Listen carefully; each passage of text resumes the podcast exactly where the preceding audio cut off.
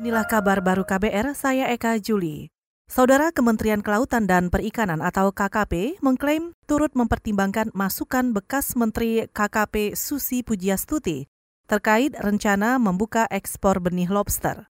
Dirjen Perikanan Budidaya KKP, Slamet Subiakto memastikan, semua masukan Susi termasuk melalui media sosial menjadi bahan pertimbangan untuk mengambil keputusan. Media sosial juga ramai diperbincangkan, segala macam itu akan jadi bahan pertimbangan kah? Oh, bahan pertimbangan semuanya. Justru dengan sekarang banyak berkembang ini kan menjadi perbanyakan untuk pertimbangan.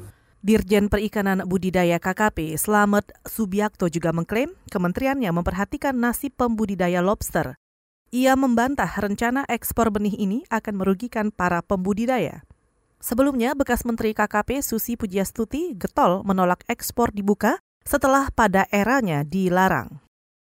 Saudara LSM Lingkungan Forest Watch Indonesia menduga proyek pembangunan ibu kota negara akan mengancam keberlangsungan hidup pesisir Teluk Balikpapan. Peneliti Forest Watch Indonesia, Anggi Prayogi Putra mengatakan, area pesisir Teluk Balikpapan mendesak untuk dilindungi.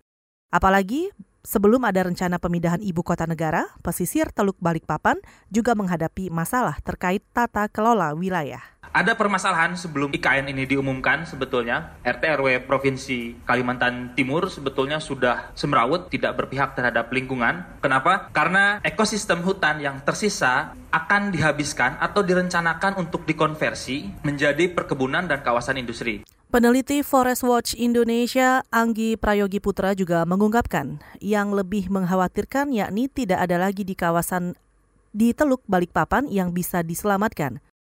Penyebabnya karena bagian hulu dari Teluk Balikpapan yang merupakan lahan konsesi akan dibangun perumahan. Pembangunan ini untuk kebutuhan ibu kota negara baru, sementara bagian hilirnya direncanakan untuk kawasan ibu kota baru. Saudara Majelis Rakyat Papua atau MP, MRP pesimistis pemerintah dapat menyelesaikan masalah Papua secepatnya. Ketua MRP Timotius Murib mengatakan, hingga saat ini kekerasan masih terjadi di Papua. Dampak dari kekerasan itu menyebabkan terus jatuhnya korban jiwa. Bertuliskan tinta emas pun kami kira masalah Papua tidak akan selesai. Tapi MRP tetap pesimis. Kapan mau selesai masalah ini Papua? Sudah 18 tahun ini MRP periode pertama, kedua sampai hari ini ketika kita berjuang, negara tetap tutup telinga, tutup mata. Itu tadi Ketua Majelis Rakyat Papua Timotius Murib. Kekerasan kembali terjadi di Papua dalam beberapa hari terakhir. Selasa kemarin, dua anggota TNI yakni Erizal Zuhuri dan Rizky tewas ketika baku tembak dengan kelompok separatis di ibu kota Kabupaten Intan Jaya. Atas munculnya kekerasan ini, ia meminta pemerintah segera menggelar dialog kepada sejumlah pihak.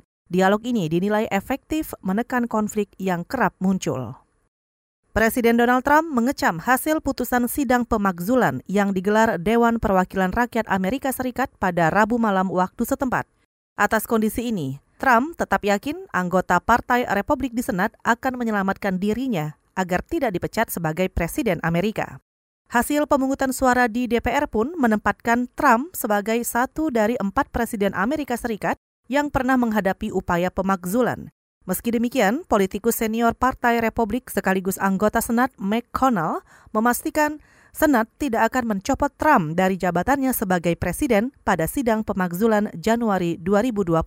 McConnell memastikan 67 dari 100 anggota Senat tidak akan mencopot Trump dari jabatannya. Saudara demikian kabar baru, saya Eka Juli.